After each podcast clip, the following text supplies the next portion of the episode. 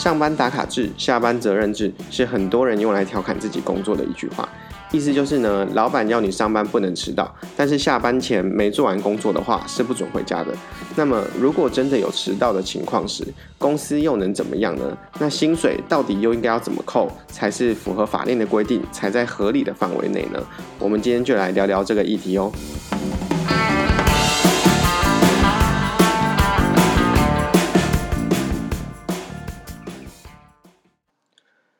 各位收听，老板，我检查看看，我是 Sean。那我个人呢、以前还在当上班族的时候，就是服务的单位其实都有弹性上下班的机制啊。那不知道大家有没有听过这个弹性上下班？反正就是说，你可以在一定的区间之内上班，然后如果你早来的话，就可以早走。好，那晚来的话，当然就是晚下班。那以前我们的制度大概是七点半，最早可以七点半上班，最晚可以八点半上班。那下班的时间就是下午的五点半到，哎，下午的五点到六点之间。好啊，中间是休一个半小时这样子，然后。那通常在这样的机制之下，我个人哦都是压秒的啊，可能八点二十五分哦，二十六分的时候再到啊，反正呃我宁愿晚起一点，然后晚一点下班哦，我也 OK 哦。那也有不少人是像我这样子的，不过老老一辈的这个前辈吧，哦，可能大部分七点半就会去了，他们希望是早下班比较重要。好，那像我们以前的这个工作的形态这样子啊，但因为毕竟是公务机关，然后所以当时候其实是只要迟到一分钟，也就是如果在八点三十一分你才打卡的话，基本上呃人事室就会要求要请一个小时的补休。好，啊你不请的话，那系统就会直接去认列为迟到了。那认成迟到的话，这个其实对考绩的影响是还蛮蛮大的，然后所以以前就是当真的不小心。啊，真的是晚了一分钟之后，其实就是只好请假哦。那当然，如果是适用劳基法的员工了哈，其实雇主是不能这样子要求说哦，你一定要请事假还是怎么样哦。如果他就是想说哦，那我就算迟到啊，你就这样扣我薪水就好。哦，坦白说，他也只能这样子去计算了哈，因为法令并没有这样子的规定说雇主一定可以强制的要求劳工要请假。啊，当然换个角度来想，如果是劳工他自己迟到之后想要用请假的方式去处理的话，哦，其实这样也不是不行的啦。那我刚刚说我个人上班都是压秒进去嘛，通常这样子啊，我还是会请个补休，但是。基本上也不会再出去购，呃，不会再出去买早餐或是 溜达了啦。就是虽然是请了那补休，还是会乖乖进去上班哈，因为手上的事情是真的很多啦，所以基本上出去那一小时要干嘛也也不知道。你要回家好像也不是吃早餐，好像也没意义啊，不如就进去继续工作啦。其实蛮多的同事，以前的同事啊，都是像我这样子的心态哦，真的迟到了哦。虽然你会觉得哦，用掉一个小时的补休。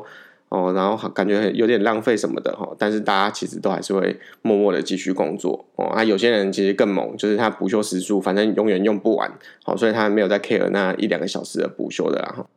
啊，讲到这里哈，我就想到。呃，我呃，这个国中同学他在台北的某一间科技业工作啊，他其实工作蛮屌的，因为他上班呃，科技业我不知道是怎么样，他们上班基本上好像都不用打卡，反正都是责任制啊。啊，当然不打卡这件事情是会有一些问题的哈。有兴趣的可以听我们第一集在讲这个小店倒闭的这个相关的一些案例等等的哈。那他在科技业工作基本上都不用打卡，所以他们虽然表定也是会有上班时间嘛，表定也是九点上班，但是他。说他可能都十点了，甚至扯一点的，还有快中午的去上班的哈，我就觉得很屌啊！都他都说，哎，主管好像会跟他说，哎，尽量不要这样子啦，但是好像 也不会有什么进一步的处罚，还是怎么样的哈？啊，当然相对的啦，他下班时间也非常晚，可能真的要加班的时候都会加到非常晚的哈。不过哈，如果我们今天是站在雇主的心态哦，如果你是自己是创业者，或是你是 HR，其实你真的会。呃，也蛮多老板可能都真的会蛮在意迟到这件事情，特别像我们在做这个劳资关系管理顾问，我们有蛮多客户都是服务业或餐饮业的嘛，其实他们都真的特别在意迟到这件事情，哈，不然就是会设计全勤奖金这个制度，就是希望去避免迟到这个这类的状况啊。那有关于全勤奖金的一些。呃细致的规范哈，我待会后面可能会再跟大家聊一下哈。那讲到这里，就想要问一下各位哈，就是有没有听过一个理论叫做破窗理论哈？那破窗理论呢，指的是说，假设今天有一栋废弃的建筑物哈，没有人在使用的。那这这栋建筑物可能原本是完好的，但是突然某一天不知道什么原因哦，可能被人家破坏还是怎么样，出现了一些几扇的窗户是破掉的。哦，那如果这些窗户没有修理好的话，哦，可能再过一段时间就会有那些宵小啊，哈，或是。呃，没事做的屁孩哦，他们就会去破坏更多的窗户，可能想要偷东西哈，可能就只是单纯为了爽而已，就打破窗户这样哦，听那个声音觉得很爽啊，甚至呃有一些人过分一点的哈，就会想说，哎，反正都没有人管啊，那是窗户都是破着，那一定都没有人再去做维护嘛，哦，那就直接进去里面去看有没有东西可以搜刮之类的，哦，甚至就直接在那边占领。那破窗理论呢、其实我印象中，它原本最原始的应用应该是在犯罪学这方面的这个理论，然后它就是主张说，哦，呃，这个政府去打击一些轻微的犯罪，哦，它其实是可以有效的去减少更多严重的这个呃这个刑案或是一些犯罪的这个情况，哦，所以他们主张该用零容忍的态度去面对所有的这个这个犯罪的事实。那、啊、讲到这里哈，我就突然想到前几天有一个新闻，好像就有点类似这样子的理论哦。那有一个新闻真的蛮屌的，它标题就叫做这个“神鬼妇人”。我想到什么叫做“神鬼妇人”哦？他去看一下这个新闻，是说呃，在桃园哈有某一个妇人，他发现邻居呃有一有一间房子长期都没有人去居住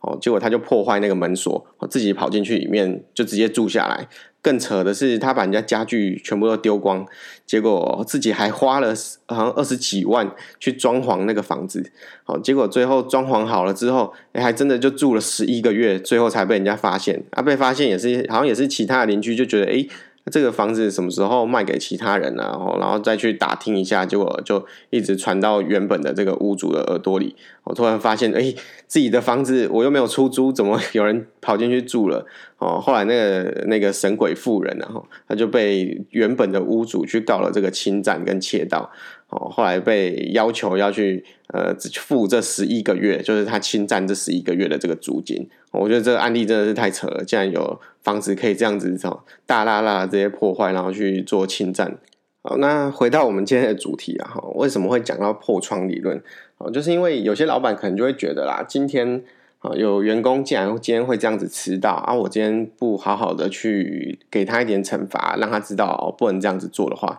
搞不好明天这员工就会更迟到了更严重，或甚至就直接旷职不来哈啊！可能在哪一天就会搞掉我一个大客户啊，或是让我营业有非常多的困难哈。那所以这个的确是很多老板会去注意到的哈。所以呃，破窗理论可能就可以应用在这边。那很多老板为了吓阻员工迟到，可能就会搞了什么薪资扣款的制度，什么迟到一分钟扣几十块哈，或甚至去设计我们刚刚前面有讲到了全勤奖金，这也是呃蛮常见的哈。不过它好像大部分都是传产或是中小企业会去做啦。如果真的是什么科技业还是是这个比较新创的这些产业的话，可能就不太会去用全勤奖金这个制度了哈。那事实上，劳动部过去啊，对于迟到扣薪有发过蛮多次的解释令啦哈。它基本上就是呃告诫各个这个事业单位的这个资方，不可以随意的去扣员工的钱，当做这个惩戒，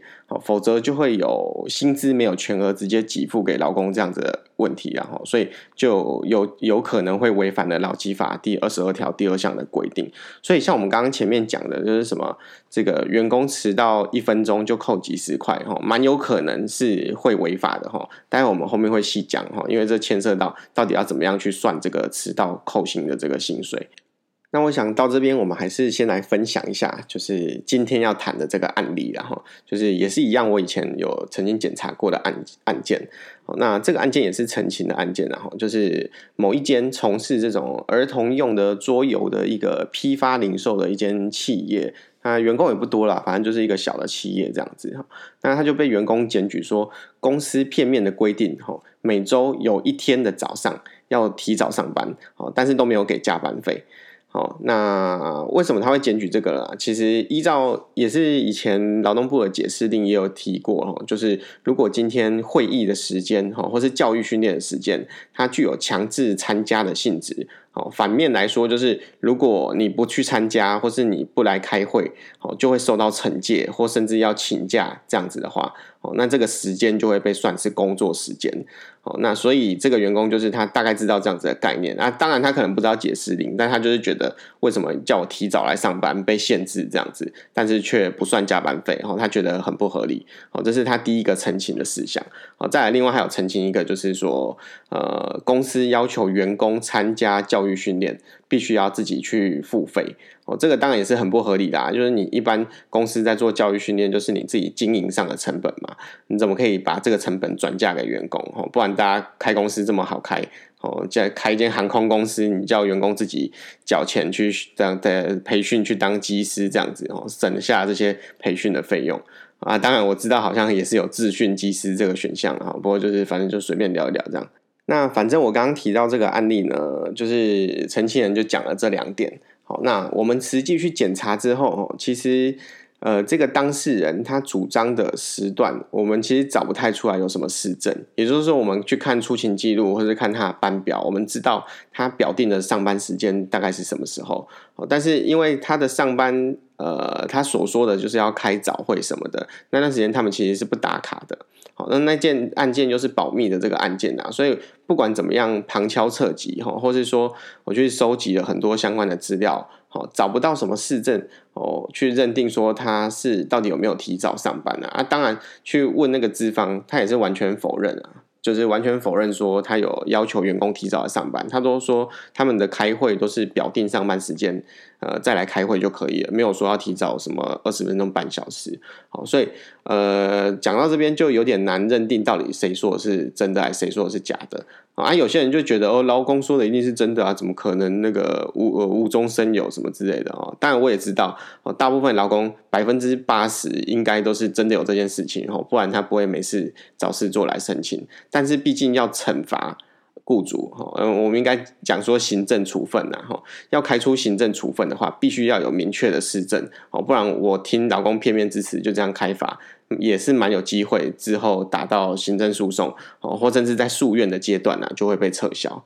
那这个案例啊，其实我蛮有印象的是，当初去检查的时候，我就觉得那老板哦，一副真的好像有在做慈济的样子哦，真的这个非常的和善，态度非常的好哦，跟我们常接触到那种就是呃动不动就要这对我们大小声的那种资方吼，是不太一样的这个感觉吼。就是态度是非常好的哈，那我一直就想要去试探到底有没有这个事实啊，因为我觉得就算他态度好，不代表他对员工就真的也是这么好哈，有可能。呃，私下又是另外一个嘴脸哈，大家可能都有看过这类的老板嘛哈。但不管怎样，就是刚刚提，就是这是保密的案件，我也不可能直接说哦，反正你就是员工讲说你叫人家提早来啦，谁谁谁的这个资料我拿出来看一下，其实不能这样做哈，这样就很有可能会泄密，所以就只能一直旁敲侧击啦。反正就是后来就是找不到这个相关的市政啊，老板一直坚称就是没有让员工加班过，不要说是提早来上班的，他说哦，我连让他们晚走。都不会，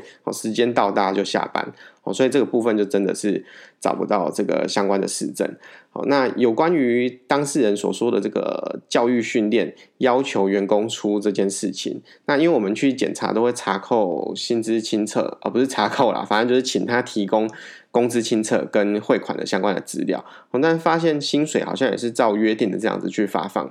哦，那也没有看到就真的有扣这个教育训练费用的这个状况。那负责人他也说，就是大部分他们的教育训练都是员工自由参加，也没有强迫他们要不要来。哦，他他们大教育训练好像就是呃有相关的培训啊，可能会教说怎么样去操作什么样的这个桌游还是怎么样。哦，听起来好像是可上可不上的感觉，所以他讲自由参加，我也是半信半疑啊。那他是说有意愿的人呃这个员工。就要自己另外缴费去参加哦，所以今天既然他是自由参加的话，那可能就不具强制性的这个性质，那我们就不能把它套到我们刚刚前面讲的解释令里面所说的要算工作时间好，那而且他也不是从员工的薪水里面扣啊，他是说有意愿要参加人要自己缴费。哦，这这就变成呃，劳方其实是有这个自主权，可以去决定要不要参加的。好啊，当然有也有可能有些老板是会用这种暗示，好，或是强迫你一定要缴钱哦，不然。你就倒大霉之类的这种方法，也我也不排除啦。但坦白说，这个真的，一般检查真的是很难知道哦。除非你很具名、具体的，然后不不保密的方式来去做检举，哦，那我们甚至就可以去做这样子的访谈，然后可能就可以收集到相关的事证。哦，反正就是刚刚所说的这些疑问，其实都问不出来，就是这个当事人陈情的东西，基本上。呃，就真的有点难查哦，但是我就开始查其他的东西，看看有没有别的是我觉得不太合理或是违反规定的。后来就仔细看了一下他们的这个打卡的记录哦，就发现说，哎，好像有一些员工有迟到的情况，那就来多问一下他是怎么样去算这些迟到员工的薪资的哈。那后来问了之后，发现哎，这个老板主张说。他说，公司在计算员工迟到扣薪的时候，他在计算是一样是看他呃迟到总共迟到多久。哦，那假如那个员工呃他当月份出勤的总天数，就是实际有去上班的天数是二十天好了，那他就会用他的月薪去除以这二十天，再除以八小时，哦，再去乘以他迟到的这个时数。假设他那个月。三不五时就在迟到了，然后累积起来总共迟到十小时好了哈。那他计算的方式啊，假设他的月薪是三万块，那他计算的时候就是用三万块除以二十天，好，再除以八小时，我们可以换算出这个时薪嘛，再用这个时薪去乘以他迟到的时数，总共十小时，这样算出来是一八七五元，哦，他就当做这个是迟到扣款。好，然后就这样子去直接扣了员工的薪水，在薪资单上其实也都看得出来。哦，那有这样的状况，我当然去再去仔细细算一下啊，其实也不用仔细细算啊，反正他在计算的时候就是会把他时薪高估了，所以我们后来就是认定有超扣这个迟到薪资的这个部分，最后就是照我刚刚所说的劳基法第二十二条第二项去做了这个处分，然后所以。公司其实多扣的钱没有多少钱哦，就是扣几百块，最后被罚了至少两万还是四万的这个罚款。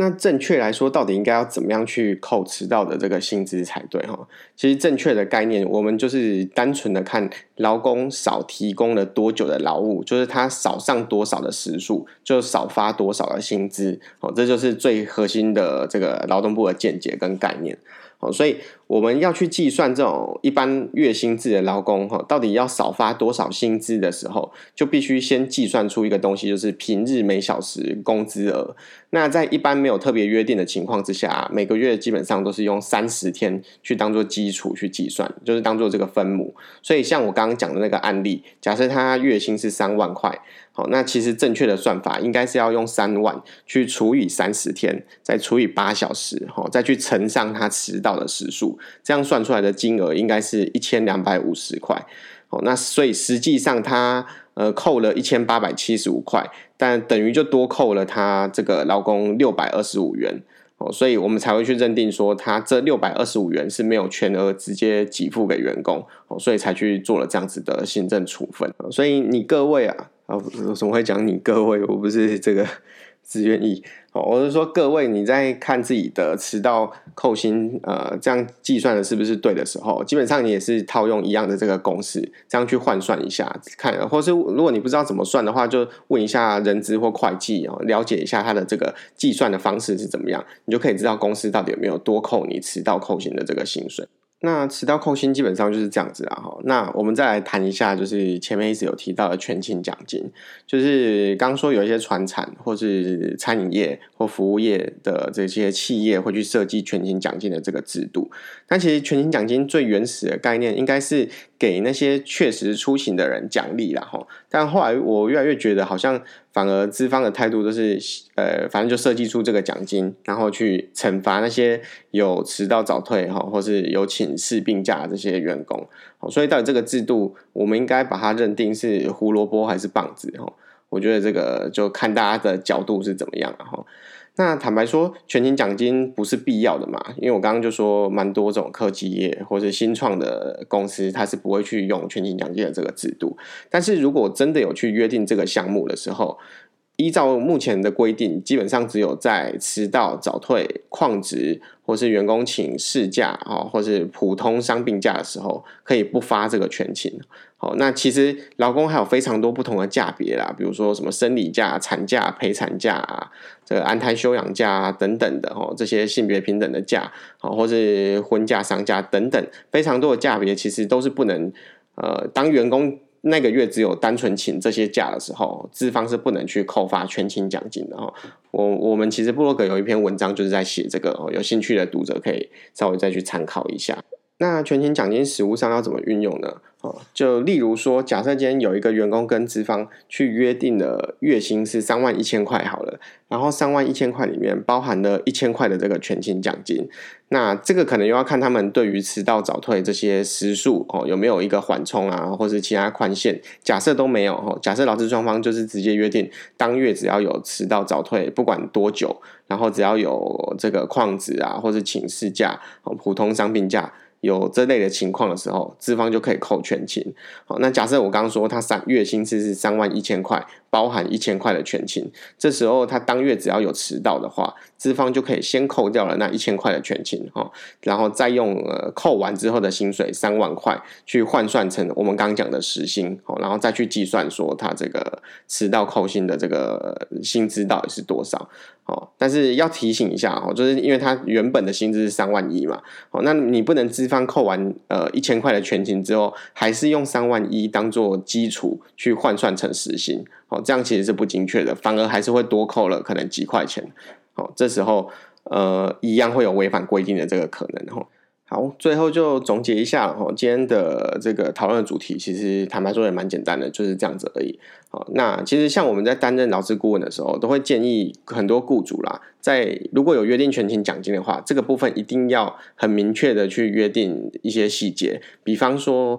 呃，有没有弹性上下班的这个制度？然后对于迟到的这个分钟或是次数，有没有一个弹性的一个约定？哦，因为有些雇主可能觉得，如果迟到一分钟，直接扣一千块、两千块的全勤，哦，这样有点会让员工反弹很大，所以他可能会设定，比如说一个月可以迟到十分钟，好，或是可以迟到三次之类的这个弹性。那如果有的话，这个一定要事先约定的哈。那很多资方就是没有去事先约定这个东西哦，很容易之后就会产生争议啦哈。所以不管怎么样，我们都会建议这些雇主，就是真的你在计算迟到扣薪的时候，一定要多做一点功课哦，不要为了省那一点小钱哦，就是没有去注意到这些细节，结果不小心触法之后，其实面对到这个罚款是真的是更多的啊。如果员工真的你如果如如果是身为员工的这个身份，然后发现自己的薪水哦，照我们刚刚的计算的方式发现哦，真的有被多扣的话。那你就可能就真的要找你当地的这个主管机关，劳工局或是劳动局